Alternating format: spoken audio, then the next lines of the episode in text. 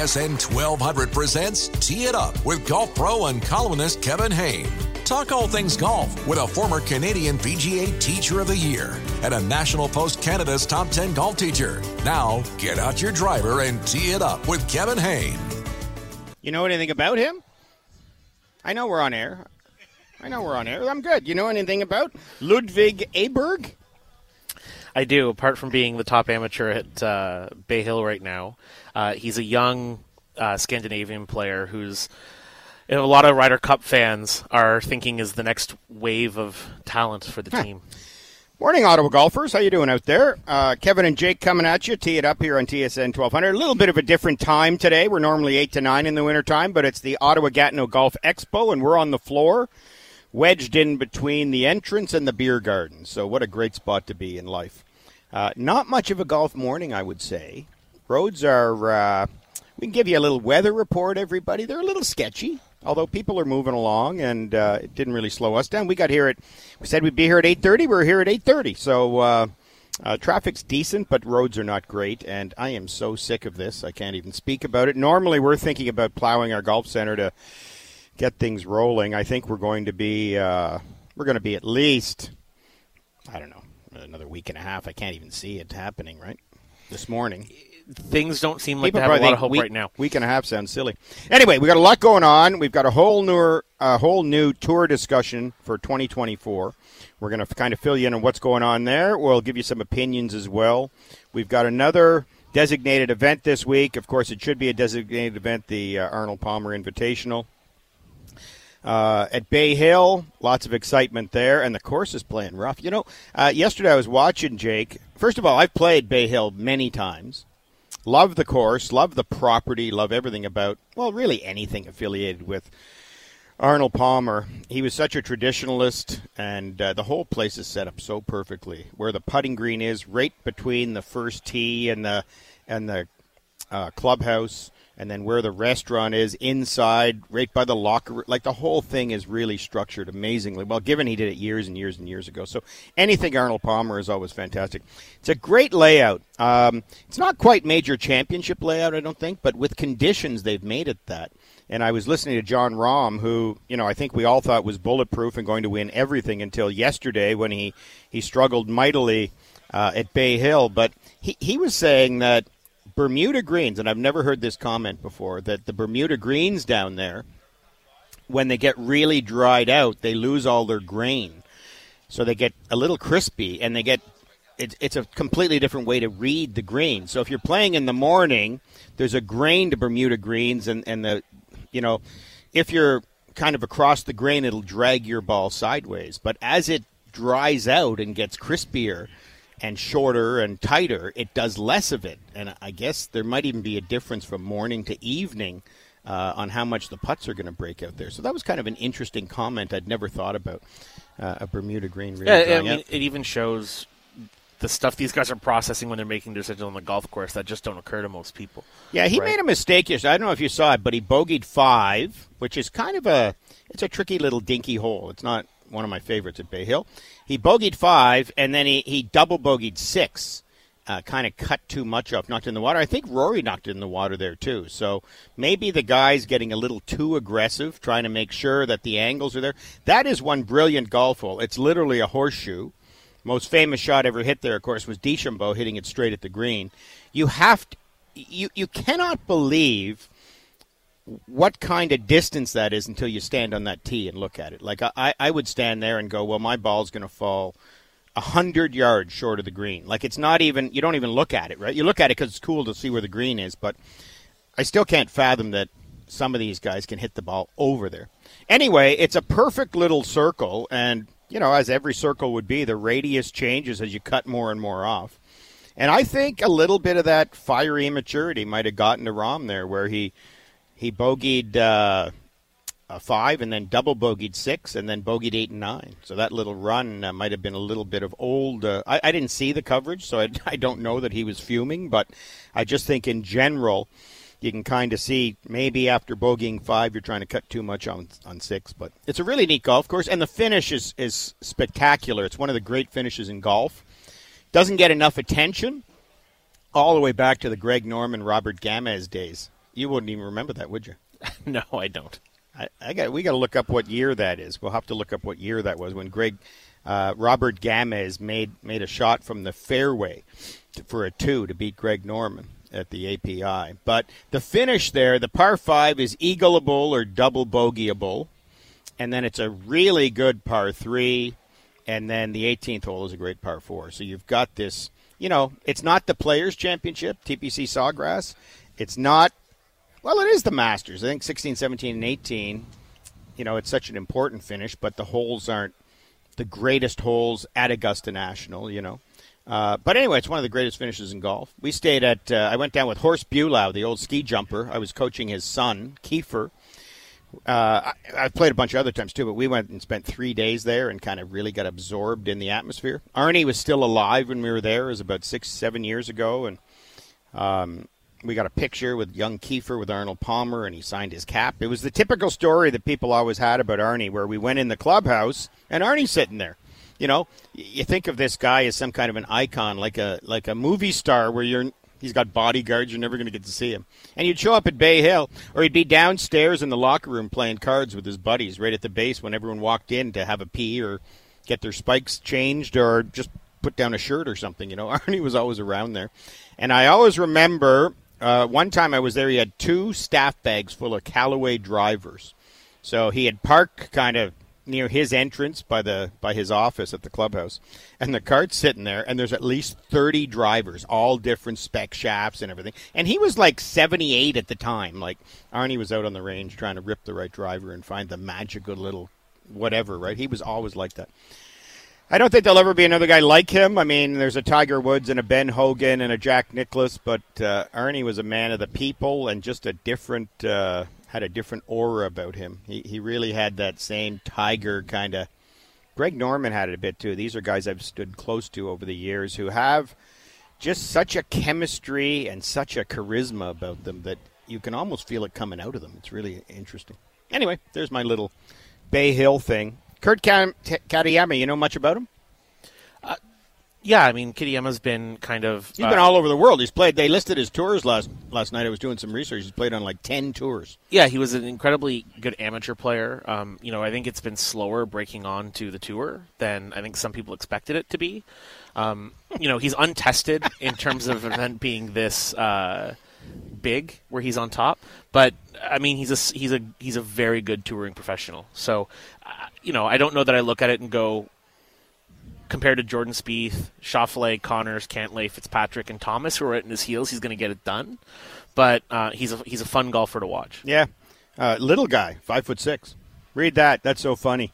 We just had our crack research staff here come up with this stat. So I asked you if you saw Robert Gamez. What year were you born? 1992. Yeah, so Robert Gamez holes out at Bay Hill, March 25th, 1990. Before that tracks. Your, before your mom and I were even married. Oh my goodness. I'm getting old. That's funny. Anyway, uh, yeah, Jordan Spieth uh, playing well this year, not putting as well. It's it's one of those old stories, right? Where the better you, the more you work on your uh, golf swing, you kind of neglect your short game a little bit, and vice versa.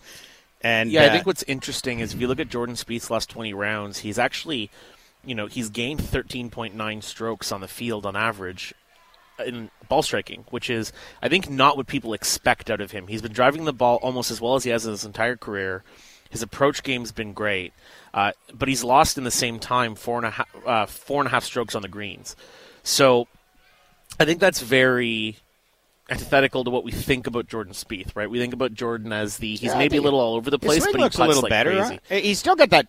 I think it throws us off because he's got that weird kind of over the top practice move that he's working on to reshape his downswing. So you look at him doing that, and you immediately think he's kind of struggling and working on something weird, so he can't hit, be hitting the ball. Agreed. Well. And look, it's actually Jordan, working for him. Jordan always is more than some of the best ball strikers. You know, prone to the occasional absolutely left field shot. Right, yeah. it comes out of nowhere. He hits it awful.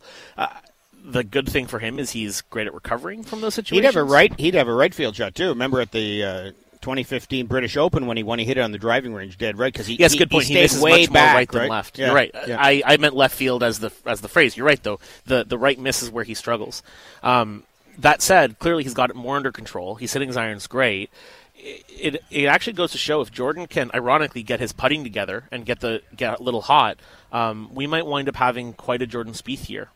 So it's fun to see him. Well, we got the a. Jon Rahm year. I see Matt Fitzpatrick back on the leaderboard, and Justin Thomas is there, and Scotty Scheffler's not going away. So we're going to talk a little later in the show, golfers, about um, what's happening in 2024. So I guess we're not going to call it a, a reaction to live golf in that tour, but we will call it a a speeded up process to change their tour to be a better product based on what's been going on in the Yeah, world there's of no golf. question. you know? there, there's no question. It is reactionary. I, I do think a lot of the changes that are happening on the tours format, some form of this would have happened at some point. The tour did have a systemic issue they had to solve, but there's no question the reaction to new competition in live has expedited that process. So, you know, I think this is the future of what the tour is going to look like. It's massive news from that standpoint. And I think there's some really good stuff apart and some stuff we have some questions about. Okay, let me give two little lessons here before we uh, go to our first break. And by the way, Greg Chambers, who's the top guy in charge of this show, the Ottawa Gatineau Golf Expo, where we're live on location today. Open till 5 o'clock, I believe. It was open last evening as well. So come on out and visit everybody. There's lots of uh, action in here. There's a demo range and all kinds of stuff going on.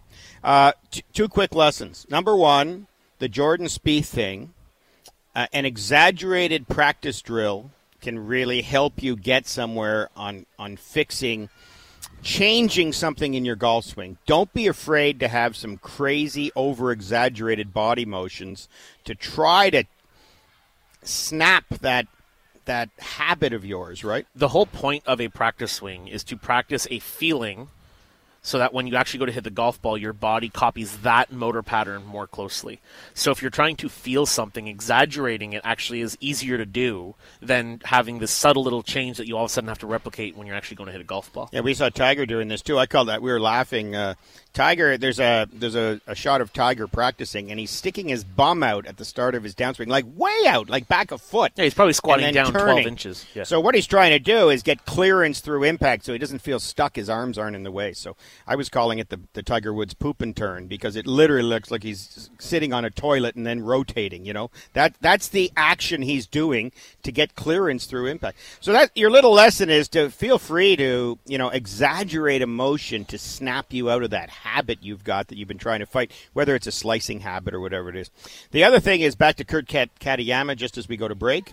Uh, he shapes the golf club very old school. So I was watching him in the highlights last night. Agreed. Shaft very vertical, going back almost straight up in the air, and then slams it down. And the swing you want to look at, one of the greatest ball strikers in the history of the game, who who swung that way, was Nick Price. Nick Price always brought the club back very vertical, and then he'd change body direction, and his club would kind of shallow, and he'd swing around.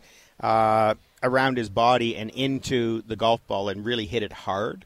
And Kitayama's got the same shape, the same backswing shape, the same downswing shape, doing the exact same thing. Anyway, so there's a couple of uh, lessons for everybody. Today we're going to give you a few putting drills because I think we're stuck inside for a little while longer. Uh, we want to talk about head motion. I had a lesson with a great young junior that we coach uh, yesterday, and there was a a, a real problem with the way the head was moving and not moving. So we're going to talk about head motion a little bit today.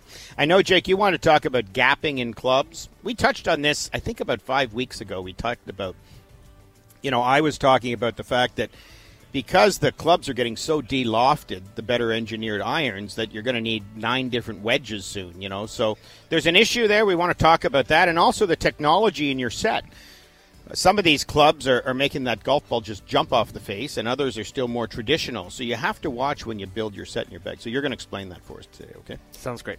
And we've got Greg uh, Chambers, who's the big man up around here, coming up right after this, and I think Andy Rahathi at the the top of the hour is going to talk to us. So he's bringing the Ottawa Open here, the Commissionaires Ottawa Open, a Canadian Tour event to Eagle Creek this summer. So we're going to chat about that a little bit too, and we'll have a couple more guests pop in as well. Okay, let's go to break there, Cam. Cam's back at 87 George. Uh, he's got his coffee, I believe. He trudged his way through that back parking lot probably, and uh, ready to go. You ready to go there, Cam? Have we got you? I'm fired up, boys. Are you? And you're going to the game tonight, I hear. Going to the game today, so yep, flying high. I'll I'll truck truck through anything necessary. Oh, is it an afternoon game? No, it's a seven o'clocker. It's a yeah, seven okay. o'clocker. Phew, so be because I got to go home to watch F1 qualifying, so I Wow. didn't want like the game on the same time as I'm supposed to be watching sports F1 today. qualifying. We have F1, we have golf, we have hockey. It's a Smorgasbord for a snowy day. Well, go Sens go, right? I had, uh, actually, Cam, I had lunch with Dean Brown yesterday. Nice. We are talking all about, uh, you know, just, just the mood around the team and everything. And I, I mean, he can't say enough good things about Tkachuk. This Tkachuk kid is just like a, Oh, he's just like an energy magnet. People now want to come play for this team, and uh, you know he challenged. Wasn't that fun? I mean, that's a little bit of old school hockey there when he challenged the whole Detroit bench, and no one took him up on his offer. Right? I mean, he's a 23 year old kid. What's going to happen in three or four more years when this guy's 26, seven years old? It's going to be spectacular. that Larkin gets a cheap shot on him, and then he uh, taunts him in the penalty box. Uh, he he drags them into the fight every night, and no, I I'm- know, and he smiles about it. He's one of those rare cats, you know, who he just loves it. So it's yeah, fantastic to have him on our side. So okay, but let's go to break, and uh, we'll come back, everybody, with Greg Chambers, the the guy in charge. We're at the Ottawa Gatineau Golf Expo at the EY Center, and uh, we're here till uh, well, you got two hours of us today. That should be fun. This is Tee It Up on TSN 1200.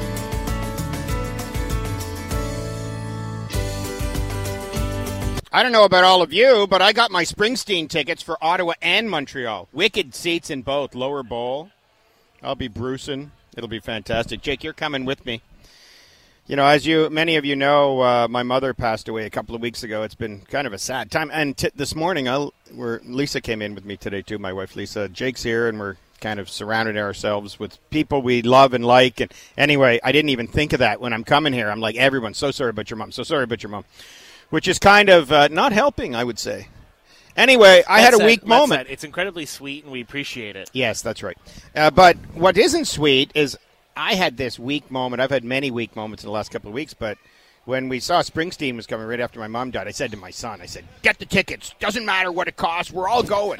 so we're in the lower bowl with the whole family. so there we go. Uh, one quick prize uh, thing to do. So as I said, we're just off the entrance here.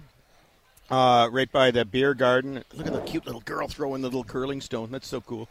Anyway, um, uh, you can come here and you can scan a QR code for 10 half hour passes at the Brent Franklin Superdome or a foursome at Equinelle with Carts. They're great sponsor of this show, and they won a couple of prizes. And Darren, as he always does, stepped right up and gave us a couple of prizes. So you just come and scan right here at the uh, TSN booth, and you got a chance. We're just going to draw for the prizes. Okay, the top dog is here. I better get to him because he's waiting, and he's like, this is a high pressure guy, Greg Chambers, Regional Director of Eastern Ontario for the NGCOA. Greg and I have done this a lot of years. Greg, I kind of missed you during COVID, right? We didn't do it for a couple of years, but you've been running this show for uh, a while now. I hear yesterday I got a quote from uh, Gavin Corbet from Titleist on the uh, driving range. It was a complete gong show yesterday, which we mean in a positive way. Yes, I, gong shows are good. That's good. We don't want quiet. Uh, Chuck Woolery, or was it wasn't Chuck Woolery? What was the name of the host of the Gong Show?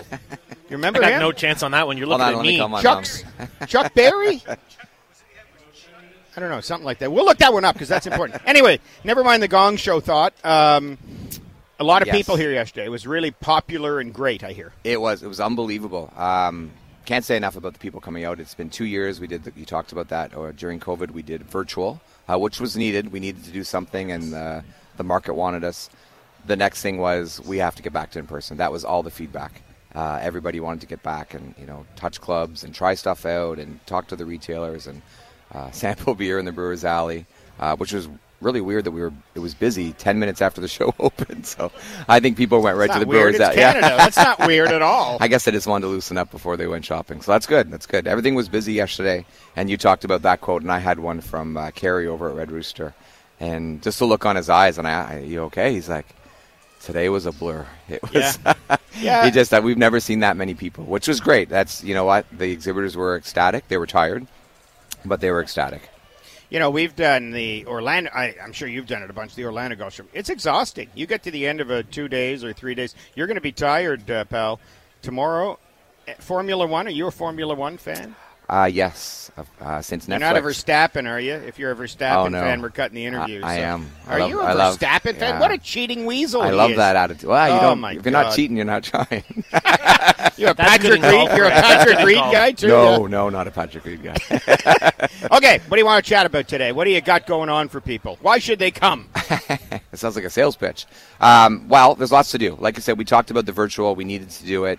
Uh, the consumers wanted it, but at the end of every compliment was, "We need to get back to in person." So they're just ecstatic to be here. Uh, the feedback from the customers coming in, shaking hands and hugging people that we've never met before that just wanted to be here, Yeah. which is great. Um, so number one, uh, things you can't do online, uh, the Canadian Performance Fitting Center, uh, the demo range. So we have all the top manufacturers. You talked about Government Titleist and Callaway and TaylorMade, Cobra, Cleveland Srixon. They're all here. Um, definitely come out and try out the newest and latest uh, equipment.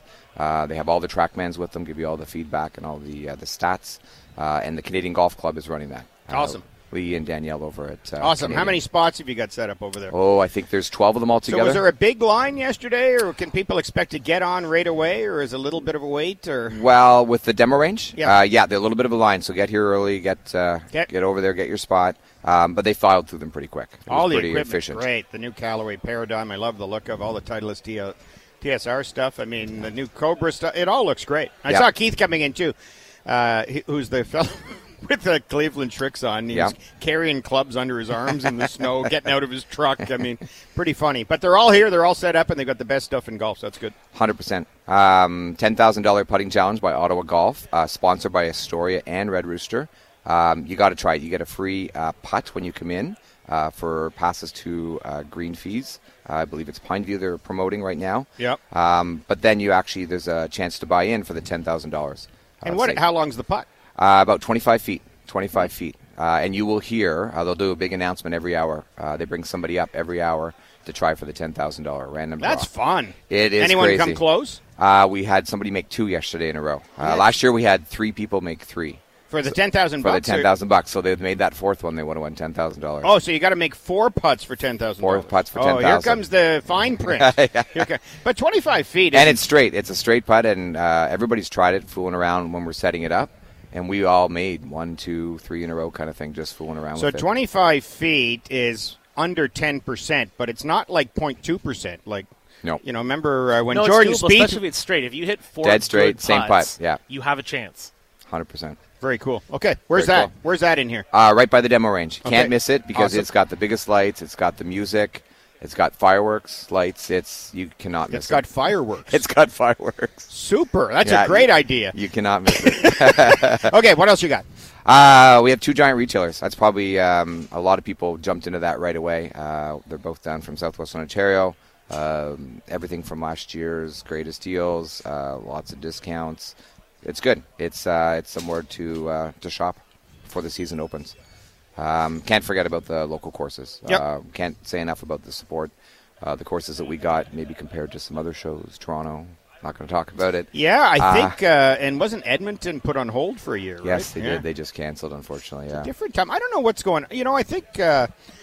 Yeah, I don't know, Greg. I don't know why that's happening. I, I guess one of the reasons could be golf is so popular. Certainly not because golf is not popular, right? Maybe No. the courses are so full that they feel that the they don't need to do the show for a year or whatever. I don't know, but Yeah, there's, there's a lot storm. of great ones here. perfect storm is that uh, golf courses are doing well and they're busy.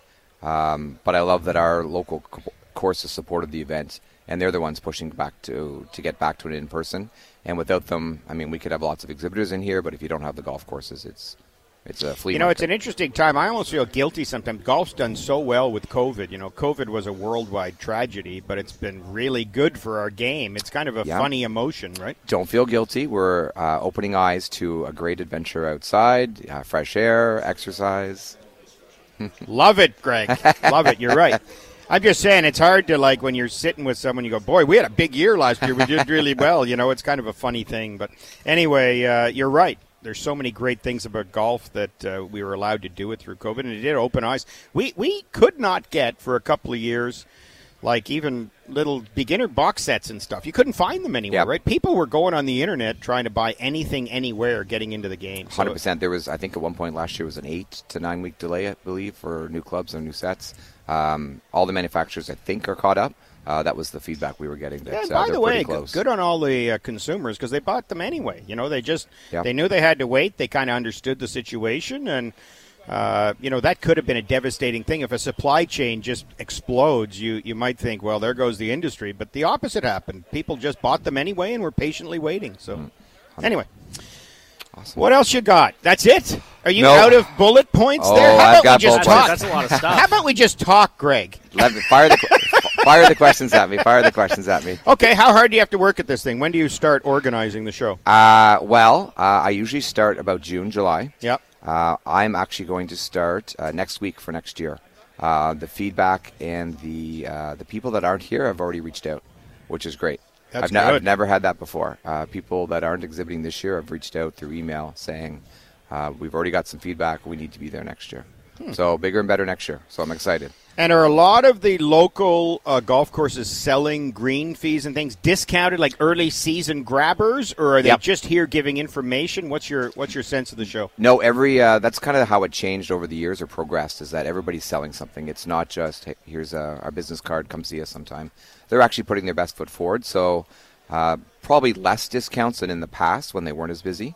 Uh, but you're going to get your best deal before the season opens. That's what we always say. It may not be as deep a discount as it was five, six years ago, uh, but their lowest price for the year uh, before the season opens is where you're going to get it this year. What else do you do? In general, like outside, Yeah. like at No, the show no, or in general No, in no, life. your job. I mean, you're the regional director, so you've got this show. What else do you do? Uh, so this is probably six to eight months of the year. Uh, but my main role as regional director for the NGCOA, Eastern Ontario and Outaouais, is take care of the members, so the member golf courses. Absolutely love it. I love dealing with all the owners and operators and having those conversations and staffing issues and um, payroll, all the kind of stuff that Yeah. you uh, deal with. And I actually want to give you a massive compliment because Uh-oh. you guys Uh-oh. no, you guys were great through COVID. I mean, you know, lobbying for the golf industry and getting the word out and fighting for the courses and all that. The NGCOA really stepped up, and you in particular. I know we called you a few times. I don't know. My wife was driving you crazy. I think Lisa was driving you crazy with uh, some questions and things, but. You know, you were awesome through the whole thing. So I personally want to really thank you. Nothing to do with this show, but That's uh, all right. The NGCOA really did its job during COVID. I appreciate it. I uh, still a PGA member. Um, I'm not so- giving you like free practice or anything. so like, I'm just saying I appreciate it. That's all. I appreciate it, but you're still paying. no, I love I love the job, and I love working with uh, uh, the owners and operators. So if Lisa called me every day, I I love that. Absolutely love it. Um, you're dealing, you're helping their, their businesses, and you get the personal stories. Uh, this is their career, um, the owners and the operators. So it's happy to help out. Any questions? Uh, it was a lot of work. I was just talking to Dean about uh, COVID. It was, uh, you know, there was 14-hour days working with the government, and it was an eye opener Yeah. working with the government and how that worked. Um, yeah, it was. I absolutely love it. It's uh, the members are our main focus, and again, the support that they give us, uh, I can't talk enough of. And, and Lisa, don't let Kevin heckle you. You can call me yeah, anytime. Lisa, what were the questions we were asking? Lisa doesn't have a mic on. But no, it was the difference between ranges and golf courses because the government. oh, the open ability and everything. I do remember that The now. It was pretty confusing, right? Well, we learned quickly, or I learned quickly, uh, maybe being naive, is that the government doesn't make it exactly 100% clear so that they can backtrack if needed or, or sway the pendulum kind of thing. Really, huh? So, yeah, so we had to, they leave it up to you to read through the, the gray area. So, um, if we weren't sure, you know what, we said, go for it and give them our number. I think that's when you guys opened. I'm like, you know what? This is what our lawyers say. This is what the lobbyists say. Uh, here's my personal cell number. Call me if somebody gives you a hard Quite time. interesting, Greg. So it, it was a, and, and thank you for that. What was it a? Do you think that's government in general? Is your belief after being through the whole process? That's what it is. There's always some gray area. 100%, 100%, Really? Yeah? That's interesting. that's an interesting thing. Yeah. So they're kind of covered, right? They are. They and are. then and they, they have time to make it a d- decision. If they have to decide and do something, they got a little time to do it, right? You, Yeah. You'd also say, right, it makes sense from their perspective a little bit. If they're not experts in our field, it is 100%. easier for them to Yeah. leave the room for us to be able to control ourselves a little bit. Yeah. I, I- I do think it makes sense, but it does make, you know, a, an unexpected situation like COVID things tougher.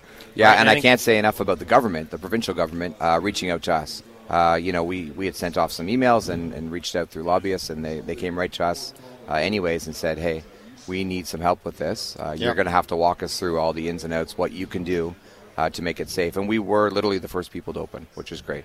We talked about, you know, uh, the space out on the golf course, Yeah. uh, the fresh air, you know, how it won't be transmitted. What we're going to do, we're going to shut down the pro shops and the food and beverage, uh, but we need to get people out on the golf course. So. Yeah, our community did really well. I hope we get back to this year. Uh, last question for you is Yeah, for sure. prediction for this year. I hope we get back to a lot more charity events and things again. Th- this that was decimated. I mean, our, Yeah. our our industry, the golf industry, from the PGA Tour all the way down, you know, is about raising charitable dollars. That's the entire model of the golf industry, and you know, we had to clip back on so many events. A lot of people tried to do virtual, but it's not the same thing. Not the So same. The, I, I think we're good now. I think even last year, you know, in the spring there was kind of some hesitancy. I think I think we're back on footing now, and we can get going with that. What's your prediction for this year as far as growth, or what do the numbers say in the CJGA? I think we're looking at probably the same as last year. Um, so it dipped a little bit uh, once everything else started to open up. So 2022. Um, now courses still did well.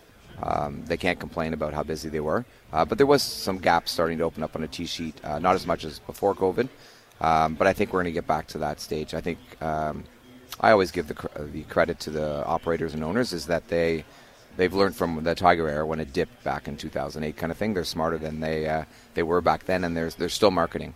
Uh, they're still pushing golf. They're not sitting back on their laurels. And we had a couple good years, so we're not going to do anything. So- Yeah, we got the bit of inflation thing. The other neat thing about Ottawa when you talk golf course, there's very little big corporate golf. There's a lot of families who own golf courses, and they're in the trenches, breathing it Yeah. and eating it every day, and they kind of know what's going on, right? So, Yeah, uh, they're hands on. yeah, very much so.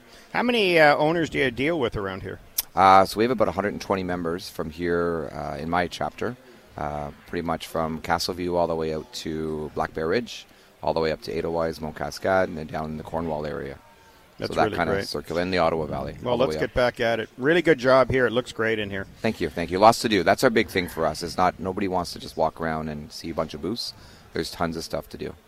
Yeah, I'm not a big fan of the ski jackets and coupons, you know, where people just go Nope. around, and we don't want that. We want Neither are the owners. Yeah. No, I know. I, I'm just saying in general. I think you know you want you want some real meat on the bone when you when you pay to get in, but also when you're when you're one of the uh, companies trying to show your wares and everything. Right? You don't want it just to be about five dollar coupons and. No, it was great. It was. Uh, I helped out at the front to uh, get through that first little clog. It was so busy. And Gong show. Gong show. And on the way out, uh, about 20 minutes into the show, people were leaving with big bags and asking for tickets to get back in. They had to get rid of all the stuff they had bought to get back into the show afterwards. They just wanted to drop it off and go try all the features. By the so- way, Dean, being a crack op that he is here, it's Chuck Barris. oh, Chuck Barris. And you can use that. I wouldn't even want any kind of a. You could say like the Ottawa Gatineau Golf Expo. It's a gong show. You know that could be good for next year. nice.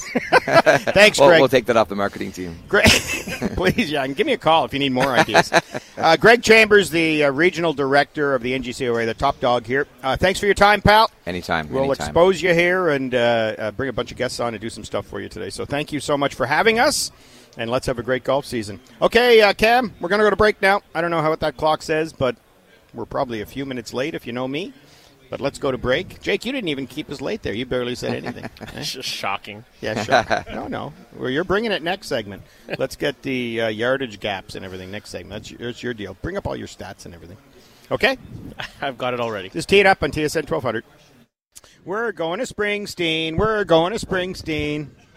whoop, whoop. Way to go, Cam. Sorry about that last segment, Cam. A little off the clock there. So we'll go to, uh, let's go right to the top, Cam, and then we'll double up ads at the top. Okay, pal? Do whatever you want. I know you're just looking up hockey stuff. Did you buy some little pom poms or like thunder sticks or anything for tonight, Cam? No, I'm excited to wear my Chris Neil hat though that JR hooked me up with. Nice, nice. Yeah. Do you have a uh, a jersey at all? A I- sweater, a jersey? I do, but they're all they're all at my mom's, and I don't think I can make it out there in time. And I Are don't, have, I don't have a current one. Yeah, they're they're not the they're not the new ones. They're We've the, the got- ones with the O. Yeah, Lisa, old school. You want to hear old school? Lisa's got Volchenkov, my wife Lisa, Nice. and uh, I've got Mike Fisher. So those are our two jerseys from years ago. But we may get back on the fan train here, right? Not that we're. Uh, you think we're fair weather fans? It has No, been. I don't think that's fair. It has been tough though, Cam, hasn't it, since 2017 to go out and buy jerseys? I mean, Yeah. it hasn't been that exciting. So we're getting there now. Good reason now though, and I hear they already have heat press Chychrun jerseys ready to go in the Sen store. So Love it. And whose jersey would you buy if you bought one, or if you scammed one off Jr. Oh, it's got to be Tkachuk, right? We were just talking about him, and uh, I mean he's. Uh, you can't ask for a better captain, and he's locked up long term. So I think Yeah, him- Stutzle too, though. I love yeah. Stutzle these days. Holy jeez, and Giroux for us old guys, you know. 100% local boy. Yeah, he's been incredible this year. My God, it goes to show you a little bit of grit and experience what it can do to a team, right? So super good. Okay, we got to get to our tip.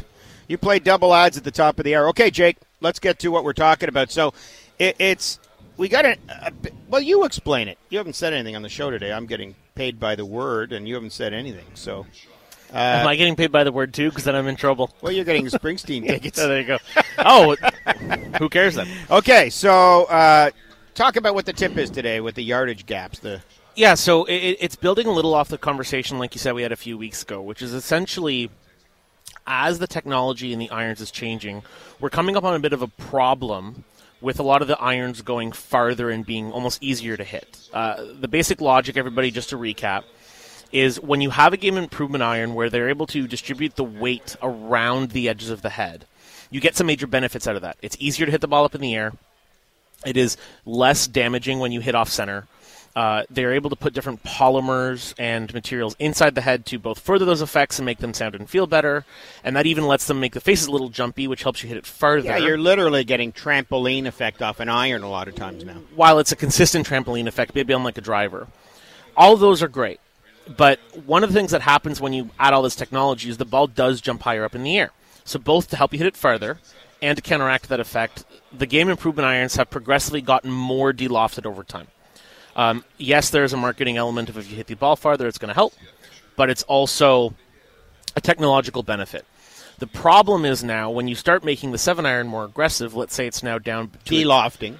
ag- delofting down to anywhere between a 28 to a 30 degree loft iron, you have to scale the rest of the set to that. So all of a sudden, we're looking at a situation where the pitching wedge that used to be 48 degrees on average on many clubs is as low as 43, 42, 41 degrees of loft. Now, most of the club companies they have adjusted somewhat. So if the seven irons 29 degrees, it's not four degrees of loft in between the shorter irons. So the pitching wedge is still going to be about 43. But all of a sudden, you start looking at that 43 degree loft compared to your sand wedge, which is 56 or 54 degrees of loft, and we start to see a major problem.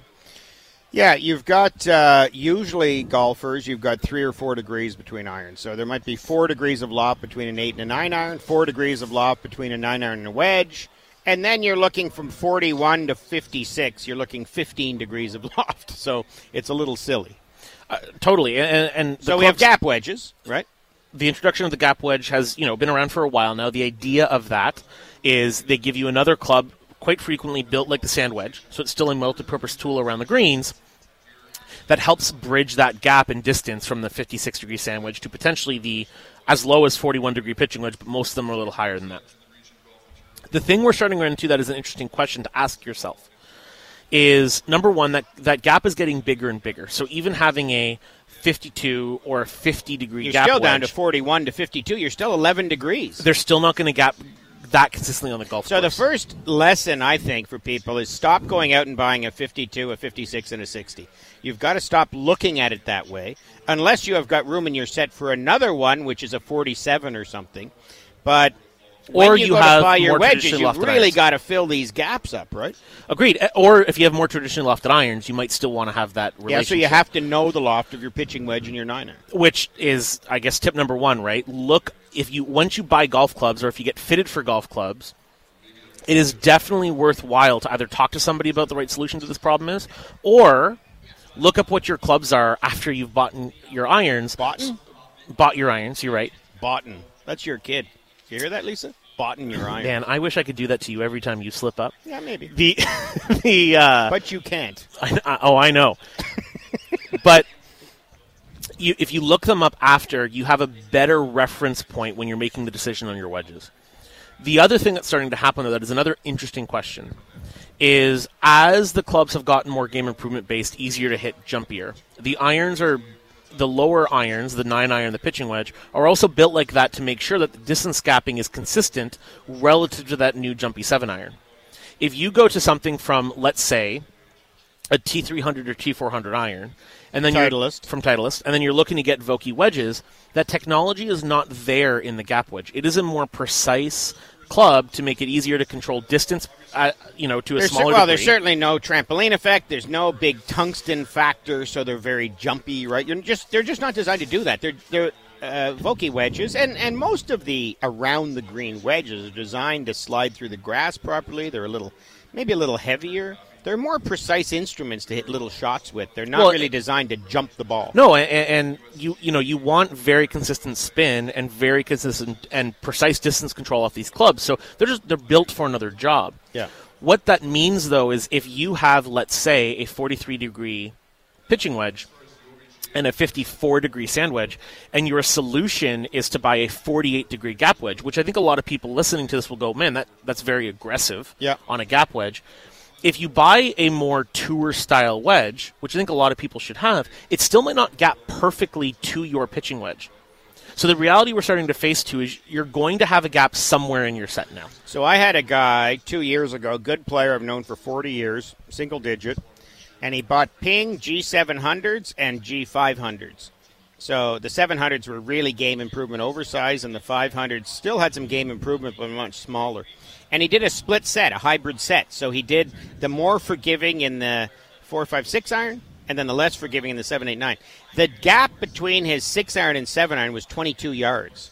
So you got to be careful even when you do that. When you blend your set, whether it's at the gap wedge and the sand wedge, or whether it's wherever you change the technology, you got to understand there's going to be a, an effect on on how that ball leaves the club face, how much ball speed, and I'd even argue at a very high level, even the shaft you put in the clubs, because one Totally of, agree. one of the designs might need, need a lower kick shaft, and the other design needs a little higher kick shaft. You know, so it the days of buying the four to gap wedge off the rack or the three to pitching wedge or whatever it is off the rack, it's getting harder and harder as these iron designers are designing these catapult irons that are magnificent, but they really make you have to be careful. If you want to be a good golfer, you have to cover off your yardages. Especially the irony of this is 60% of golf is less than a full swing.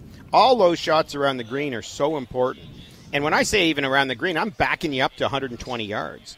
And if you've only got one wedge that, you know, if your pitching wedge starts going 135 where it used to go 120 with the new technology, you've got to fill those gaps up so you can hit all those shots up near those par four and par five greens, right?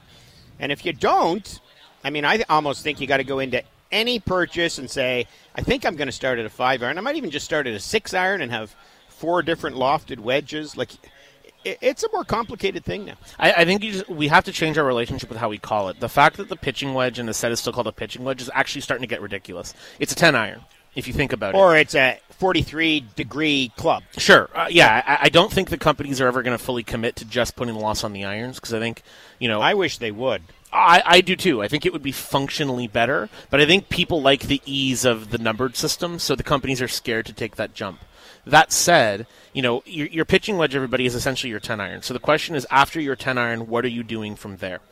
And, you know, to that end, you know, if it makes sense what we're saying, we're- basically saying three things. Number one, you're probably going to have gaps somewhere in your set in this part of the set either between the pitching wedge and the gap wedge or the gap wedge and the sand wedge there's just going to be a distance gap that you need to learn how to deal with on the golf course which by the way means you've got to practice those partial shots Yeah, I would argue to people, I would rather there's a gap at the other end, like somewhere around the 210 range or whatever. Like, I would rather you pay attention closer to the green because those are your scoring shots. So, this idea that, like, if you go to Ping's website, the G430s, which are awesome clubs, we've been, you know, fitting with them for a few weeks now, but the pitching wedge is 41 degrees. And then they've got, what, a 45, 50, 55.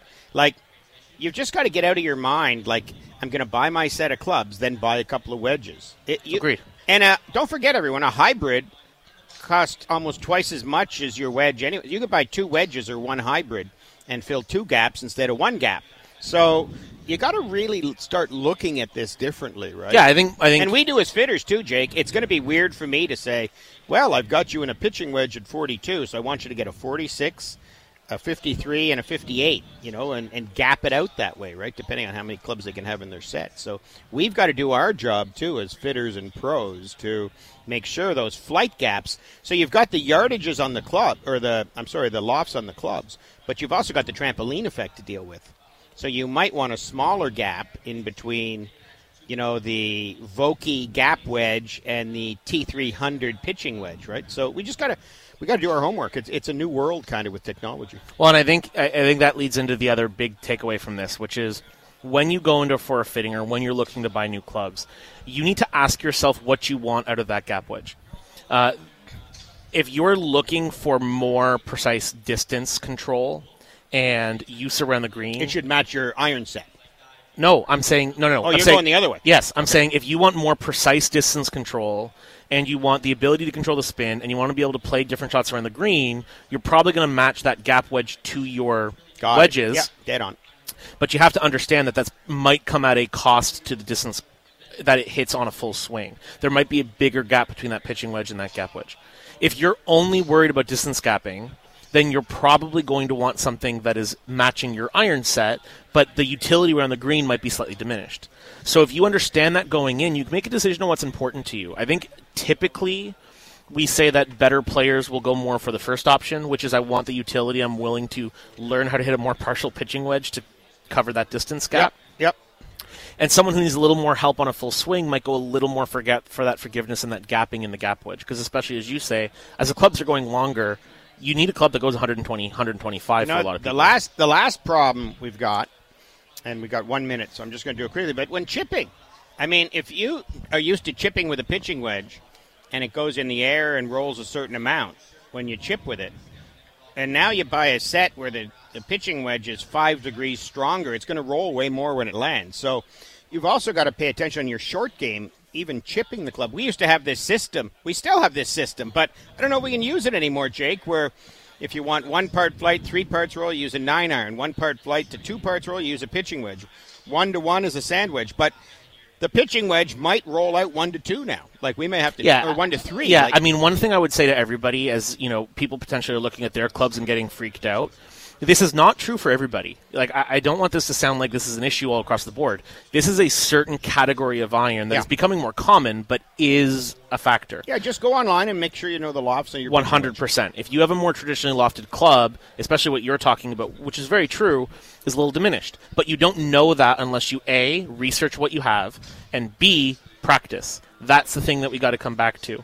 You've got to figure out what clubs fit your needs, do a little bit of looking there, and then practice to figure out how am I going to control these distance gap issues? How am I going to use them around the green? But it's- something that I don't think enough people pay attention to, and you got to you got to do that this year. Okay, we're going to go to break here in a second. I want to remind everybody we're live on location today at the Ottawa Gatineau Golf Expo. We're right near the entrance, and we're right between the, uh, what do they call it? Brewer's Alley and the entranceway. So you can't miss us. Uh, we're doing a scan to win little contest here. Our good friends at uh, Equinelle Golf Club, my favorite public course in the city. Uh, a foursome with carts at Equinelle you can win just by scanning, or 10 half hour passes at the Ben Franklin Superdome, which uh, both both facilities are run by our great friends at TMSI, Darren McCorston and his team at TMSI. So they've donated a couple of awesome prizes. Come on over, scan your badge, or scan, or how do you do it? Scan the QR code at our booth. Yeah, do that. B minus or B plus on the segment. That was pretty good. You got Okay. You, you lost me a couple of times, but it was pretty good. B plus. I'm assuming the listeners are paying attention to me more than you do, so it, it should have been okay. Yeah, that's possible. okay, Jake and I'll be back with lots more. Andy Rahathi, who's running the uh, Canadian Tour event at Eagle Creek in June, will be here. In July, in July, that's when it is, right, Andy? It's in July. And then he's running the Ottawa Sun Scramble. He may not make it through the year, I've decided. He may not make it. If you see a man crying in the corner in a fetal position in September this year, it might be Andy. Anyway, we'll uh, find out all about the Canadian uh, or PGA Tour Canada event coming to Eagle Creek in July. Stay with us, everybody. We got another hour of uh, golf show here live from the Ottawa Gatineau Golf Expo. I'm Kevin. Jake's here. This is Tee It Up on TSN 1200. Gavin, we're on the radio. This is serious business. Gavin, you want to come on later? Yeah, you want to come on later. Bottom of the hour. Yeah, no, you're coming on. Yeah. Gavin from Titleist wandering by. Uh, okay, so Jake, there's another thing that happened before you were born. Bruce Springsteen, Glory Days, 1984. That Don't you true. kind of feel out of it today? Like all this stuff happened. The Gamez seven iron at Bay Hill. Uh, this great song. You yeah, you're right. I'm the one who's out of it. Don't ever host a radio show with your son, Andy. It's not a good idea at all. They're kind of snippy, you know, and they're not scared of you, so they just say stuff.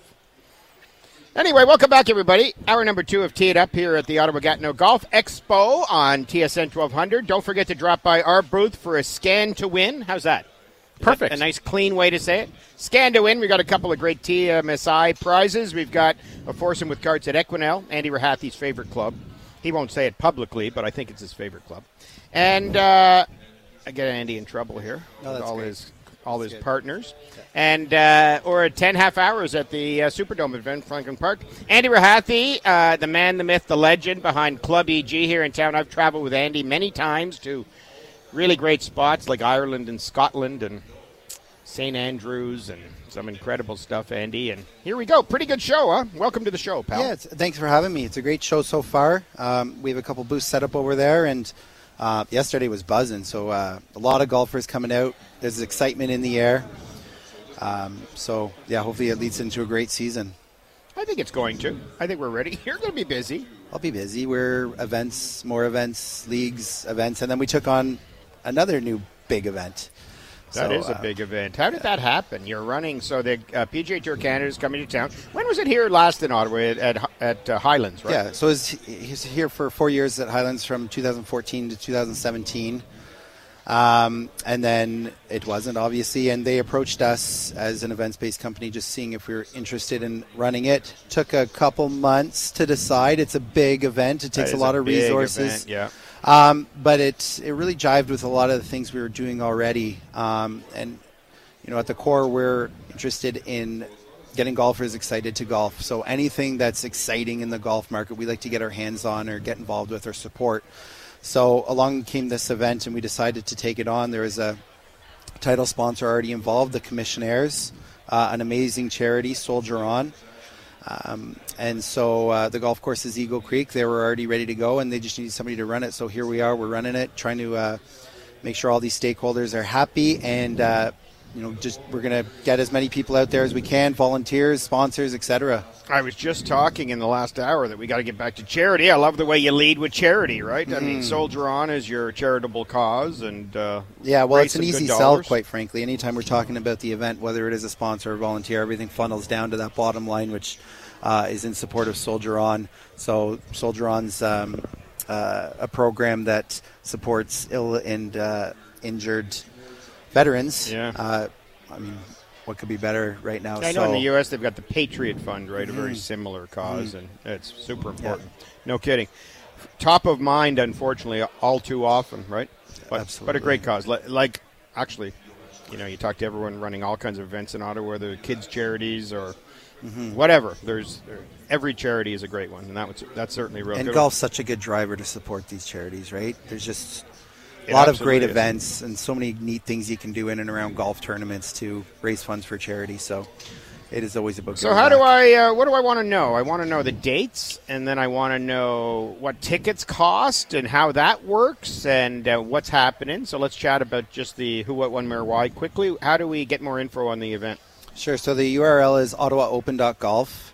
Um, Eagle Creek, July 17th to 23rd. Um, now we talked about the event that was at Highlands. That was PGA Tour Canada event. Before the PGA Tour Canada was the Canadian Tour. Yep. Separate entities, but essentially Yeah. the same thing. And uh, they had an event at Eagle Creek way back. I'm not sure. I'd know the years. You might know the years, but yeah, uh, I don't know. I played in uh, it every time. yeah. My brother ran it. Yeah. So, Oh, there you go. Yeah. Um, so it's an amazing venue, as you know, for a tournament like this.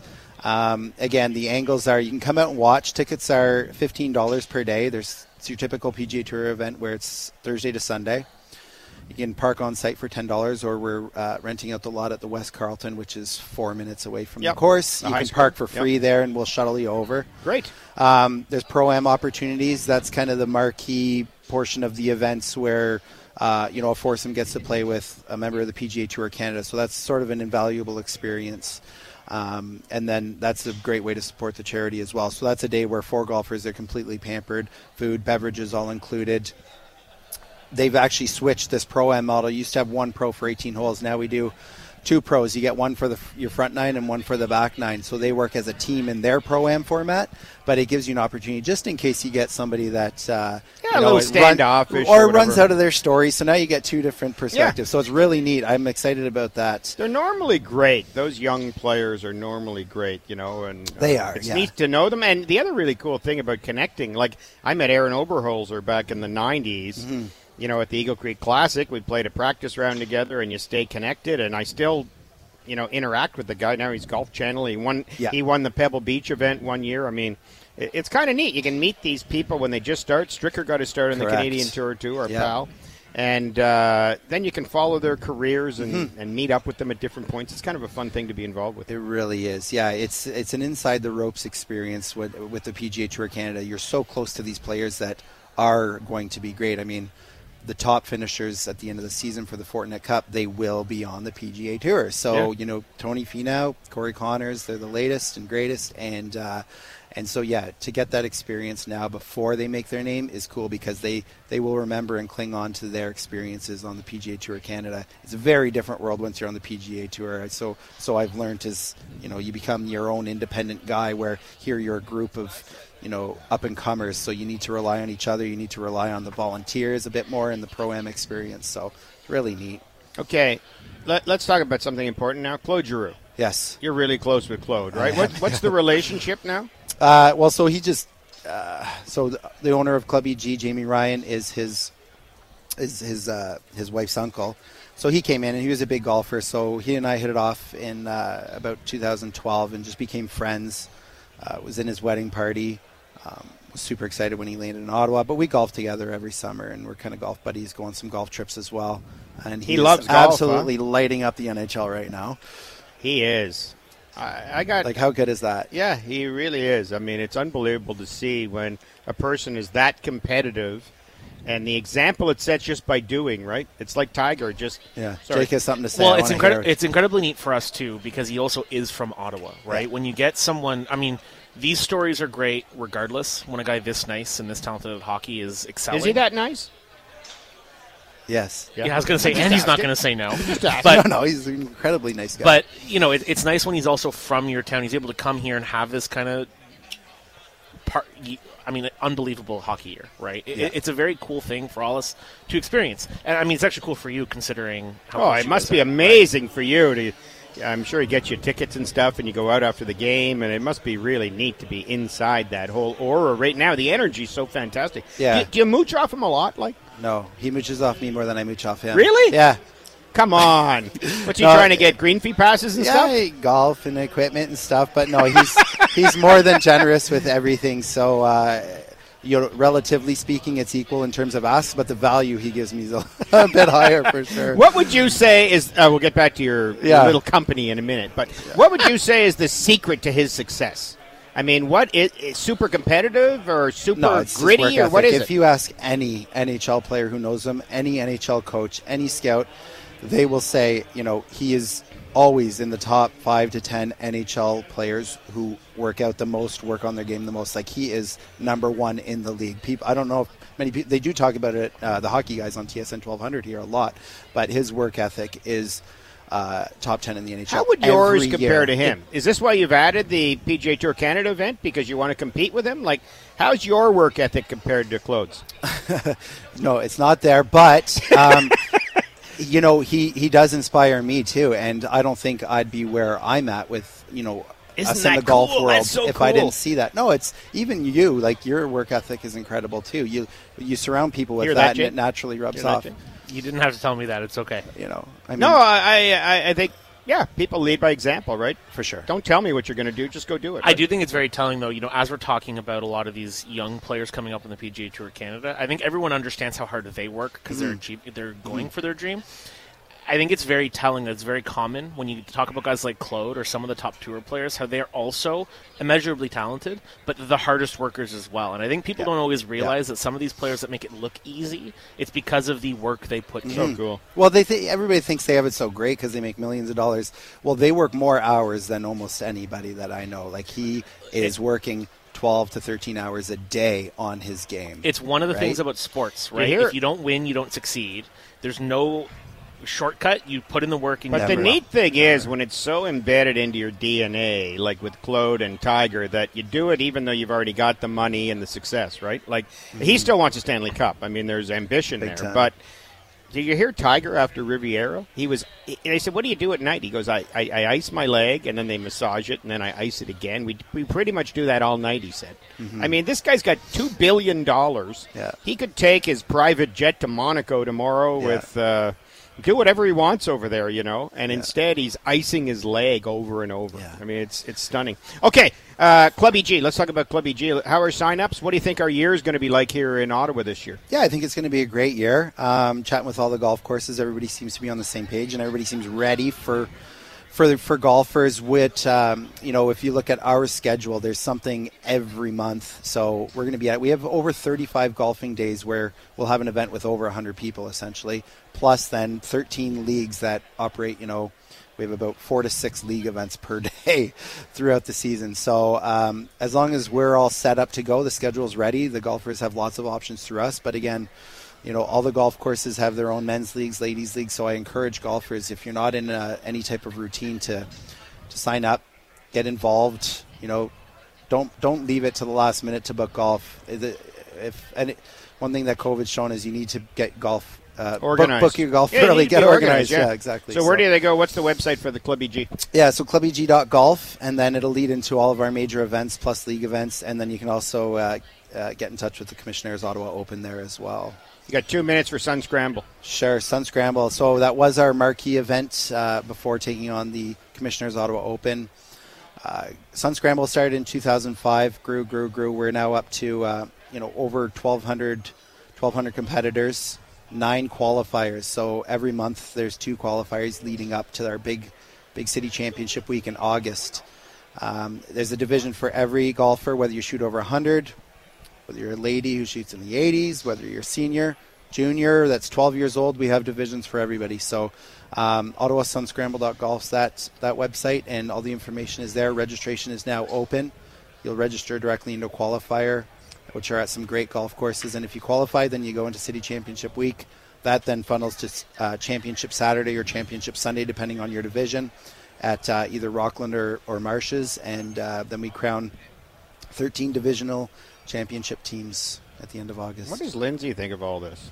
Um, Is she going to kill you soon? Yeah, yeah. She That's will. Mrs. Rahathi, by the way, everyone. So it's not a real death threat. It's Well, just one thing I will, yeah, one thing I will say though, you know, to compliment you again. This is weird, I know, for us complimenting you, but I love compliments. I think it's it's very cool that we even have this event in Ottawa. I- I, don't think people in Ottawa realize how lucky we are to have something that's so expansive and so accessible to play in, with all the divisions you have, with how well the events put on.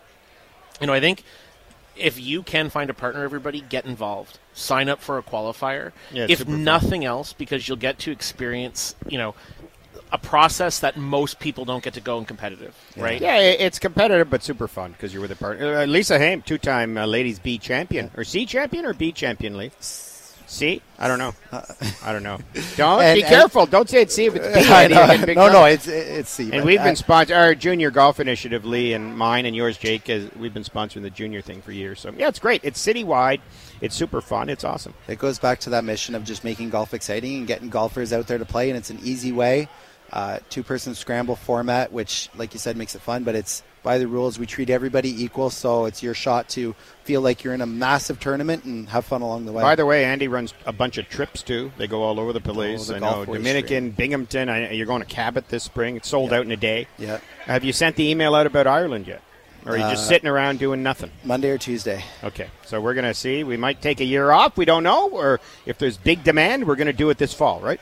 Well, this is trip. the thing, ladies and gentlemen. Travel's expensive out there, so when when when the price tags come out for flights and stuff, just don't be shocked if it's thirty percent more than you're used to. Not Yeah. our trips really, but like just that's a general statement. So everything's gone up in price. So It is is. travel. We were so- looking, uh, Andy and I last week, everyone, we were looking at flights to Ireland, and holy smokes, we used to be able to get a flight eight, nine hundred, eleven hundred dollars. It's a couple of grand now, right? Yeah, So exactly. it, it changes the Which game is a little bit. normal. Anyway, okay. Well, you'll just pay my way, so that's Sure. Yeah, thanks. Ah, We won't- Do you hear that? we- we Did you hear that, Dean? Did you hear that, everybody? Ah. Anyway, okay, good job. Thanks Thank you so me. much, pal. Yeah, oh, well, you, what's with the tooth, by the way? What tooth? Yeah, exactly. You look like Claude Giroux sitting here. You getting a tooth made or what? I'm getting a tooth made. Got knocked out playing some uh, men's league hockey, but we'll have a new tooth in there soon. What happened? Elbow process. or helmet or stick or what? Stick. Stick. A follow through? Did it cut your lip like? And No, it was. Uh, it didn't really make a big impact, but it was an existing crown, so it was probably already fragile a week. It just popped out. It didn't hurt. I'm fine. Don't worry I about got me, Kevin. when Jake Very was little. Of you. Was it Jake or me. Jackson who hit me, and I Uh, got stitches Jackson. in my lip? Yeah. That's the most painful thing I've ever had. Stitches in your lip. Hmm. So you know, us tough Canadians, though, we just deal with it and move on, right? Correct.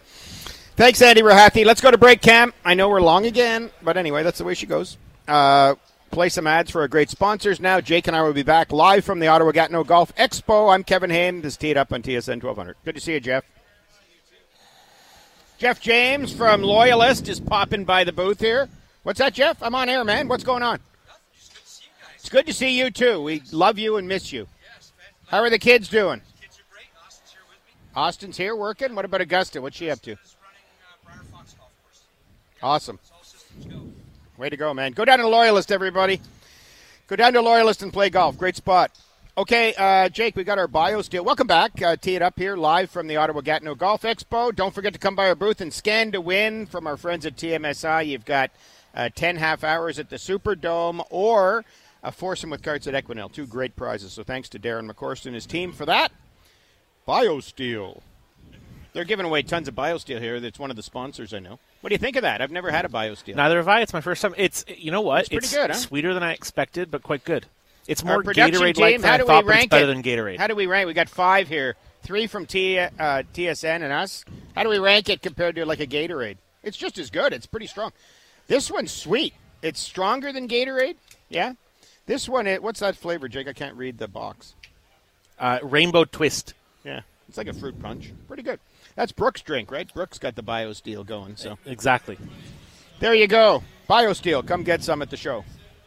I don't know why I said that, but there you go. Okay, Jake, we got to talk 2024 PGA Tour schedules. Yeah, Another massive story this week. Uh, it's getting some criticism because of the no cut thing. They've basically formalized and reorganized some things they've introduced in 2023, which is, you know, augmented events. Yeah. So let's let's let's start off by defining what's going on. Okay, I'm going to let you do it because you look like you want to. Sure. Okay, Sounds go. great. I'm prepared. Go. So, essentially, what they're doing is the designated event idea from this year is being expanded upon. There are going to be 16 designated events in 2024 and potentially going forward.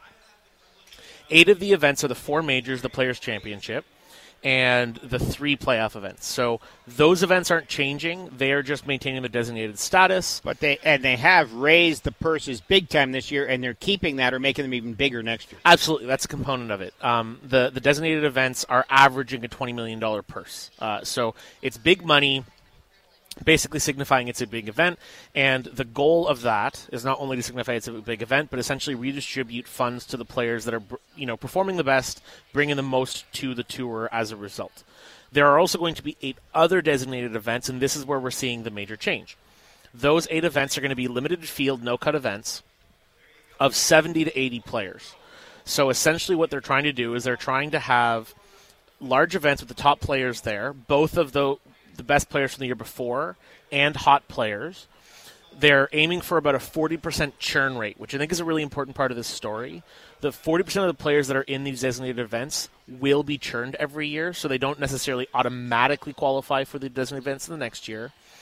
And the the byline of the tour is by having the smaller field, it keeps the best players playing in this events, but a lot of guys who are on the fringe playing in the normal non-designated PGA Tour events as well. Yep. So they aren't cannibalizing those events by putting these on. Yep. And you can guarantee that for the four days, these stars are going to be there. So if you're either seeing the events in person or you're watching t- television, you know who's going to be playing week to week.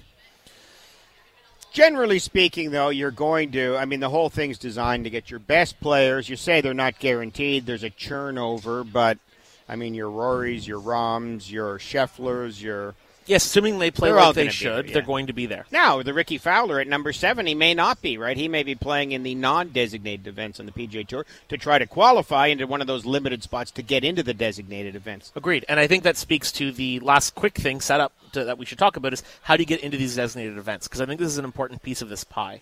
So the basic way it's going to work, everybody, is if you're in the top 50 players of the FedEx Cup points list in the previous year, you are qualified for all of the designated events. So essentially, in 2023, the players that make the second playoff event, those top 50 guys, they will be in your pool of designated event players for 2024. By the way, one thing to say is, as you explain who's going to be in, there's a lot of talk on the internet this week that there'll be haves and have-nots. But a lot of those players who are just outside that 50, like a Rickie Fowler, are now going to show up at the John Deere's to try to get into those designated yeah, events. I think it's the haves and the also haves, right? yeah, You have haves the- even more. Have a lot and have a ton. where it, it it's I've heard it equated to almost soccer, right? Where you have the Premier League, you have the top few teams that are designated above everybody else, and they make most of the money. But then they also have everybody they're playing against in a secondary size of the league. I, I think that's a pretty apt comparison. I'm a big Wrexham fan. Yes, well, that's not quite Ryan Premier Reynolds, League. Wrexham fan. But We're- yes. they're not quite Premier League yet, but they're Uh, getting so there. the other people who are uh, exempt to play in it, the top 10 players not otherwise eligible, so if they're outside that top 50 from the previous year, but they are in the 2024 top 10 of the FedEx Cup, they will also be playing in the designated events. Any players that are the top 5 in the non-designated Did you events make notes? No, this is the memo that the Oh, tour It released. looks like you made some notes. Even that's That- good prep. that the uh, the top five players from the previous non-designated events, so essentially the hottest players from the normal tour events, will also be getting into these designated events. Um, and then any PGA Tour members that are top 30 in the world, not otherwise exempt, will also be into the tour. And then the final way to get in is if you win. So if you go win for for example the John Deere Classic, Like Chris, autom- well, Chris Kirk just won the Honda, so he would have got into Bay Hill, right? 100%. So that's how you get in. So basically, if you are top 50 in the previous year, top 10 in the current FedEx Cup, top 5 in the events leading up to it, or you win, that's how you punch your ticket into these bigger events. And they So- are big events, and uh, I like everything about it. I'm not big on the no cut thing. It's just like I used to love Q School way more than even graduating through the Corn Ferry Tour. But in in the end, I don't think this cut thing is a hill to die on. I just think it's a, a bit of a bonehead move by the tour because they've been knocking LIV about, you know, to be a real event, you have to have a cut and you, you eat what you kill. And they've been talking like that like crazy. And then they come out with this system with no cuts. So yeah, I, I think I think I totally agree with everything you just said. I think the important distinction, though, is that this is not the same as what Liv is doing. I think a lot of people are making that parallel, and I do not think that's a fair parallel. What is what is true you about it? You don't get it? your money up front. If you just because there's no cut doesn't mean you you don't finish last and you don't make much money. Like, Agreed, and the players aren't selected. So here to me is the important difference. Yes, it is a limited field, not as limited as LIV, but a limited field event where there isn't a cut. So in that regard of the entertainment side of it, there are some similarities. However, you are selected to play and LIV by the people who organize LIV. You are offered a contract, you accept that contract, paid you front. automatically playing in those tournaments. In this case, there still is the meritocracy of having to play your way into the tournaments. Yep. You are right. Someone like Rory McIlroy is probably going to qualify for the designated events. But if Rory doesn't play like Rory McIlroy, he is no longer going to be in the tournaments after a year or two. Is that likely? Probably not. But it is a, always a reality. So not only are you going to see a lot of players that you may not expect in these designated events because they happen to be up and coming stars that play their way in, but there is motivation for a lot of the top players that maybe aren't the tippy top players, let's say the top 30 guys, to wind up playing in both these and the normal tour events Yeah, because it's only to get in. 16 events. Typically, I think a PGA Tour plays between 21 and 23. The guys went to LIV and said, "This is so great because they only have to play 12 or 14." They made no secret of that. Tiger Woods always played about 18. Jack Nicklaus played low 20s. I mean, Im plays. Uh, uh, he plays 32. He's like Brooke Henderson on the LPGA Tour. Loves to play. Plays 30 some events. So some good players, sir, some marquee players will still be in those smaller events. But I also think we're going to see the other thing where the guys falling off that top 50 or he's he's getting out of there, right? He's not going to be. No, I guess the 50's in for every event the next year, right? Or do they shuffle?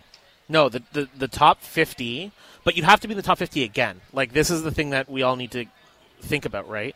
If you're top fifty in the previous year, you are in for all the designated. So if you're events. 47th with three non-designated events to go before the playoffs, you're probably going to play in them because you want to make sure you're in again next year. Totally, you need the points to be able to stay in, or else you could get leapfrogged. Interesting. Uh, you know the and to me that is an important differential i agree with you that i wish they had a cut halfway through the week even if it's just 25 guys take the guys at the bottom of the field who Yeah, really aren't going to win the anything, tournament. right? Uh, we we start with 80, we cut to 60. Like anything, just so you can say that you know if you don't play. Because what I don't like about and, and people don't realize this happens on tour. You know, there are guys they'll never admit it who bogey the last two holes on Friday because they don't want to play on the weekend, being in last place. You know, they're already multimillionaires. Like there's there's some crap that happens. You know, I, I just don't like it when guys can just kind of float along, tee off first, play in three hours, shoot 77, and get a big check. You know, I, I just think that the purity of sport, you got to gut it out to try to make the cut. And so if you don't make the cut, off you go. Go do your laundry. See you next week. But anyway, uh, they still may adjust things a little bit. I don't think that's a hill I want to die on, but that's my opinion on that a little bit. Now, one one thing we should do today, and I think your mom was giving us both a bit of a lecture about this, is we haven't commented on the positive changes to the coverage so far this year. And I think there are some positive changes, you know, in that uh, they've got Amanda kind of interviewing more often. They've been interviewing players on the course during actual play. They've been doing some more tech stuff. They seem to be putting the scores up more often. They have a bit of a pregame roundtable happening. So they are trying some things. What do you like that you've seen so far in coverage of the PGA Tour? Because we've been we've been complaining about this, Jake, for three or four years. You and Yeah, I. I think in general, you know, the one complaint you could still have is the commercial load is still too high, but that is baked into these contracts. that is not going Yeah, away. and the purses are bigger, so you're gonna those guys are gonna have to raise money by selling advertising. So uh, Yeah, yeah. I mean, when the rights deal eventually comes back up, that's going to be true, right? The the you know, I think that's the one complaint, but otherwise, I just think they're doing a, a better job trying to change up how they cover things and be more golf focused and less surroundings focused. I, I you know I think the new talent that's come in, whether it's you know Amanda Renner's role or Colt Knost's role being expanded upon, I like Colton or people like Smylie Kaufman coming in. I think those things are helping. Um, I, I think the number one big innovative thing they've done is that walk and talk with the players. You know, not everyone is going to be a hit in terms of the guys being funny when they're walking on the golf course, but that's not what I want out of that anyway. You know, I thought, for example, Collin Morikawa at Riviera, when he played through number 10, walking through the decisions he was making, and even walk, watching, you know, the drive that came up behind him just short of the green and kind of going to the cameras. Man, I really want to see how he plays that. That's quite the shot he has to hit next. Like that stuff is very cool. yeah, Listening, it humanizes, right? It's good stuff. It's insight. and I like listening it. to these top players, you know, these most talented players on the planet talk about how they think about these situations can also help the average golfer, and I think that's really, really neat to have in there. So I think there are things like that I'm that are big being. on that uh, new thing where they predict where the ball's going to land. What do they call that? The pre- oh yeah, I don't know what they call it. I agree with you. Take it away. I don't want to know. Like, uh, yeah, it, it's kind of like like uh, top with the top tracer line. You still, well, I guess it's TrackMan this year, but you still have like, is it going to, is it dead accurate because it could not quite have the ball, and it might be a little more to the right or left than you think. And then if they hit it too far or too short, it's still a bit of suspense. When they show exactly based on all the stats at uh, impact, exactly where the ball's going to land, I don't, I don't think I like that. Yeah, I don't think, I need that I- anyway. I think. I mean, you know, the perfect example was if everybody thinks back to Jon Rahm and Max Homa shooting out at Riviera. Jon Rahm gets to the, you know, par three, uh, right after you know Max makes a birdie on thirteen or bogey on thirteen. Jon makes a birdie, and he hits a shot right as soon as it comes off the face. He goes, "Oh, be good," because he knows it's going to be a good shot. There is that suspense for a couple of seconds when you're watching golf of is it as good as he thinks? Is it going to land as close as it looks like it might? it would have been this wonderful kind of moment of TV watching it. Oh my God, he landed it four feet short of the pin and almost went in. Yeah. Instead, the predictor shot told us, no, it's good. Yeah. Like it's close. So uh, You, you, know, Jon I, Rahm. Do you see Jon Rahm is hundred under par on par fives this year? A hundred under par this year. it's extraordinary scoring. I don't know how many events, four or five events. That's it. So crazy. Is that possible? Or is that since the the oh now I'm screwing up the stat because that's not possible if he's only played in five events. If you've only played in 20 rounds, can you be hundred under? I guess you could. Yeah, you absolutely could. Man, that's that's insane. Okay, what else do you want to see? I'm kind of sandbagging you. I haven't uh, asked you this. What else do I want to see going forward? Well, the next thing on the coverage, I want to get rid of the Goodyear blimp. I mean, God love the Goodyear blimp, but it seems like it should be, you know, flying over Leave It to Beaver's house. I mean, let's send a drone up. You get the same overhead footage in this little plasticky thing that costs a thousand dollars. Like, do we need the Goodyear blimp anymore? It's an advertising thing, but you know, Yeah, I mean, I don't know. I, I don't know enough about how the camera systems work. I don't know it's hate good, the but you're right. It does blimp. seem I'm aged. just saying it, it's it's not exactly state of the art stuff. You know What else do you want to see? what I would say is I, I, I want them to continue leaning into more of kind of the stats of how golf works and explaining the context to people. You know, one thing we can say about watching golf in general, if you don't understand golf to a reasonable level, it's it's difficult because not everybody understands why some shots that might not even be that close to the hole are as good as they are, or why some shots maybe that look okay are actually bad given the context of the Yeah, round. so more the players course in. management stuff, and and if they talk to the players more, you're going to find out more about that stuff. I don't like my angle from here, and I've got to hit the ball low because of the wind and the and the slope on the green. And, and I think you know the broadcast for a long time has been scared to lean into that stuff because it seems like nitty gritty technical stuff. But let's be honest, golf is a very strategic nitty gritty sport. It's You not for everybody. You know so what I want? I want them to lean into that a little bit. And this is what you're going to want too when you hear how great it is. I want an hour pregame show on CBS. If they come on at three o'clock, from three to three forty-five, whatever, or come on at two, and I, I want them on the range, looking in the golf bags, talking to the caddies. Um, yeah, that could be great. figuring out all that stuff, and they can even have two guys out on the course talking about how the course is playing Well, I was today going to say, different greens. you know, even if it's not, kind of round tabley stuff, but also walking the range, talking to players before they tee off. and I that's one, that. and that's one thing that hasn't been possible up to now because you have 144 players playing in the tournament. There's just too many tee times you can't do a pregame. Yeah. But when you're talking about these more elevated events that have 70 players or 80 players, all of a sudden this starts to be more possible. What, what about a locker room interview? You know, like like like.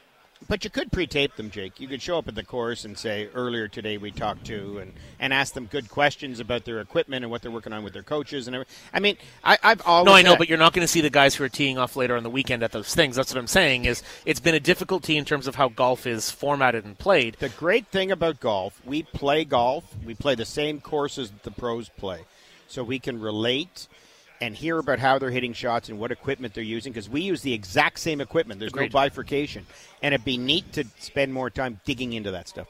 All right, we got to go to break. We'll uh, come back with lots more. Do I have a guest next segment?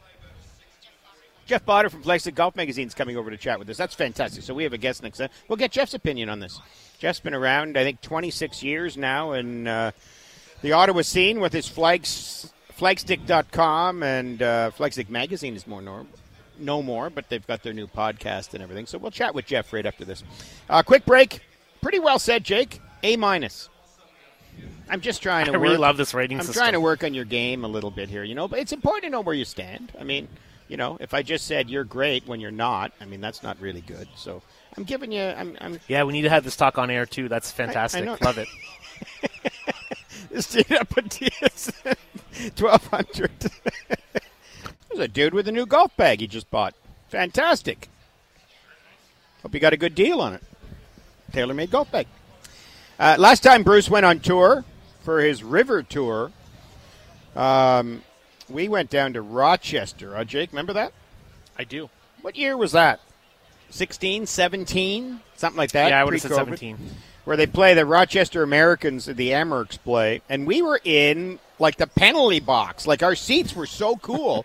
we had like they had general admission. It was a great rink. It'd be like having Springsteen in the Civic Center, you know, or whatever they call that now. What do they call that now? Is it still the Civic Center? TD Place. It's like having Springsteen in the rink, the little small rink. And he even said that they they set the lights up, and he said, "Wow, this is an awesome building to play in. It's like eight thousand, you know, just a really good size." Anyway, our seats, we had the penalty box, so the four of us were in there. Jackson and Jake and Lisa and I, and we were jamming away. I was singing at the top of my lungs, and we kind of had this private little spit-filled wooden box we were sitting in. So Sounds good until I throw spit in there, but other than that, it was really a neat experience. Okay, welcome back. Final segment. Jeff Bauder from uh, Flagstick uh, is with us. What do you think, Jeff? Haven't seen you in a while. COVID been a while, and stuff. yeah. It has Yeah. been a while. You've been a little bit, uh, well, like we all have, right? Trying to get through COVID, figure things out, and everything. And uh, you and how, how long have you and uh, Scotty been doing your podcast now? Coming up po- on a year. Uh, This podcast, uh, the Flagstick podcast, this is the second year. Yeah. Um, we both did our own thing for a, for a few years uh, with our own separate podcasts, and then decided to merge the two of them together into. Yeah. It made more sense for us to do it Well, together than to do it separately, Yeah. And then you've lost Joe. Joe McLean Yeah, has we moved lost Joe. along. Huh? He, Joe- He's, he's in a, a field somewhere just hanging out.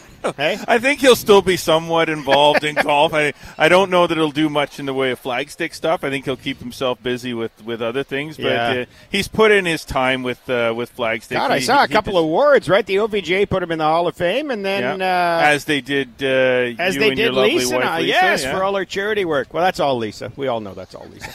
Um, and also, uh, Golf Canada just announced he's Yeah. going uh, for all his volunteer work for tournaments and stuff. And Yeah, so- yeah, he's uh, much deserved. I mean, he's been he's been at it uh, since since even before you were uh, in I the know. zone. He was I doing know. the assistance tour back in those days, and um, He always sends me little things about my dad when they form the Ottawa PGA and stuff. You know, Yeah. he'll find an article somewhere or Well, he's with the obviously he's with the historical society, and he's the archivist for the OVGA, and he does a lot of stuff with the PGA too, as far as archives and history. So it's kind of his thing. Always has been. You know, we don't think about that, Jeff. How important guys like him are. Even you. You know, I've said many times about Flagstick. We need Flagstick because Flagstick. You know, you you. I mean, you uh, track everything going on in history of golf, and now it's all digital, so we're going to have it. Without Yeah. guys like Joe, who won the 1952 whatever, right? Exactly, You lose it all. well, those- it's in an attic somewhere, and you need people to do that hard work to keep our history. Yeah, those things aren't necessarily online. I Yeah. mean, you know, they might be somewhere down the road, but they're really they're in binders and books and boxes and you know, yeah, you're right. You need people like Joe that that want to do that. Like that's that's something that it's not really my thing. Like digging deep into the history of the game, that's not really my thing. But What is your thing? I'm in the moment. I live. You- I'm, I'm you're always trying. moment, I'm always you? trying to think ahead because I got to figure out what what what else nasty's going to happen that's going to make me have to do something else that I'm not planning on doing. Okay, what's ahead for this year?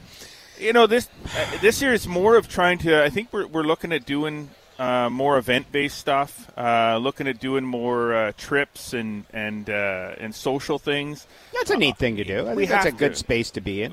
We're in that we're in that area of where we're always we're always out there. We're always involved. Um, we're just trying to start to take advantage of some of the contacts that we've built over all these years to to change the business model a little Well, bit. you uh, change it a lot. I mean, the Well, magazine. we were forced to change it a lot in the in the, with the whole COVID thing. That not doing a print magazine was never the intention to make that happen as fast as it happened. yeah. That well, even though, forced. even though Jeff, I mean, like all media, you've had to really reinvent yourself. I mean, Mm-hmm. I can remember you and I listening to Sens games, and the guys are writing their story, Yeah. and you don't know who wins the game till you tune in the next morning. Or, I mean, we live that world, right? Yeah. Uh, it is a different world now. Scott is everywhere. Scott McLeod, who's at Flagstick normally. I, do you ever uh, tweet out stuff, or is it not always not flagstick related stuff. Okay. Personally, yes, or I I'm, I'm more of a sharer. But I'm saying, like at TSN 1200, I think different people tweet. Yeah, I know. the I don't do any of the flagstick. So that's all Scott. At flagstick is actually at Scott. At, at never sleeps is what it is. well, at I like never to. sleeps. I, I think he sleeps. I'm not sure really. I don't know when. Yeah, there's a lot of tweets coming out. Uh, a lot of stuff on that guy's plate. Yeah, a lot of stuff on his plate. But I mean, the magazine was. I, I was thinking coming in here today. You used to come in to get your magazine, right? Yep. I mean, that was the that was the deal for Well, it's funny because yesterday here at the expo, the morning group was a much older crowd. Like it was, the, it was more the senior crowd, obviously, because other people are working too. But Yeah. um, and I had more people coming up to me yesterday, more or yesterday, right as the show opened at noon, sort of that noon to two thing, asking for the magazine. Like where you know, are you coming back out? Is the print magazine come back out? Because that's the that's the generation Yep. that that doesn't go Yep. online or Yep. doesn't tweet or doesn't fo- follow us on Instagram. So they get that information from Flagstick from the print. Well, of course, with there not being a print magazine, we're back to we're, we're kind of into all online, all digital, and the crowd that we're getting today and the crowd we got last night different. spoke to a, spoke to less people because they're they're not they're not used to having the print magazine anyway. They're too young to really understand that we ever had one. I think you should be like dancing on TikTok with like a, a flag stick jersey on. TikTok is coming for us, but that's going to be a slow no, process. Don't Like, go I to don't. TikTok. Don't go to TikTok. You got to we got to stay we got to stay real. Yeah. Uh, so you said trip. So you run your flagstick tournaments. You doing those this year? We have the Flagstick Open, which uh, was we was pretty Uh, much hi sold- guys, it's me. Hi. Come scan your badge here and win some prizes. Scan your phone or oh yeah, you got to scan your phone. Sorry, we don't want your scan. You scan us. Okay, sorry, Jeff. The Flagstick Open at uh, at Equinelle is the first event in May, and it sold out. It completely sold out in a week. It was pretty Great. much ninety percent Awesome. sold out in two days. Um, so that one's done. We have the two ball in the fall at Brockville Country Club that we'll start opening registration for. But it did really well last year. It's a very unique event because it's you can mix indexes. Uh, it's not a it's not a net tournament; it's a gross tournament. But we play by a modified Stableford system. Fun. And uh, last year we had a team that had one guy that was a scratch player, one guy was a 15, finished second. You know, just the way that the, the way that the points in the format is, it, it kind of opened the door for everybody, and That's we played fun. one set of tees for everybody. And then what are you doing with trips? You, uh, so We're so if people want to play in any of your events, they go to flagstick.com. They go to flagstick.com and then they go to events, and there'll be Okay. there's going to be an announcement at some point about one in the summer, um, Okay. but we're not we're not 100 percent ready to, to talk about it just yet because Okay. it's still too new. Uh, trips, we're we're working with Golf PEI on trying to do something. Fun. Uh, they're a, a big partner of ours with some stuff this year, so we're trying to work on some stuff there. Um, and then we'll look at some day trips and, and some social events and things like that. You know how much I love the East. I mean, Lisa and I go to Cabot and Jake to Cabot all the time. I mean, you can't beat a trip East is therapeutic, man. It is when definitely. you head when you head and get that sea salt air in your lungs and play a little golf. It's a wonderful week. So, are you planning? Uh, you think you're going to have a trip organized for this year? We're hoping to. We're hoping to, but it, it depends on, on them as well and their availability and, and how things go for them. Things are going very well in, in, with Golf PEI right now with uh, with bookings and trips and Yeah, you know, sometimes sometimes they're so full these places that you can't even organize your trips. Well, right? that's I it. mean, it's But crazy. This one might be different because it's in partnership with them, so it's a you know they'll they'll make more available. Scotty's from there, isn't he? Not originally, but his uh, he yeah. I mean his uh, his family is all PEI. I mean everybody. I mean when we went down there, I think he introduced me to a cousin every place we went. Yeah, so yeah, yeah. The McLeods. Yeah. Well, there's a mix something in Cape Breton too on every street corner. You yeah, know, I mean, he was driving by places saying that's a cemetery where my great great uncle. I was like, oh, really? I know it's fantastic. Okay, we only have two minutes. Two minutes. Uh, what do you see for the year? First of all, uh, ten seconds on the show. Good show. I, yes, I, mean so it far seems it's less it's good. and more. Uh, Yeah, it's a little smaller footprint for the show. There's a little less exhibitors, I think, than they've had in the past. But that's sometimes that's good because you get the quality of exhibitors as opposed to quantity, and the, the f- footprint of the show is smaller. So it's uh, you know th- there's lots of people. You know, Yeah, they said it was a gong. the It- quote was the gong show. That's it Gavin was Corbet. pretty. It was Gavin. Yeah, I can expect that. The range was a gong show, he said. Yeah. Uh, okay, and what about for this year? What are you predicting? We only have a minute, so I got to push you a bit. for the golf season. I mean, I think it's going to be. I think we might see a little bit more of a um, things coming back, uh, settling, you know, settling settling. down. Because I think we're still in that mode where we had that big, huge COVID boom where everything was golf, golf, golf, golf, golf, because the only thing you could do. And I think now that people are able to do more stuff, I think we're going to see a little bit more settling.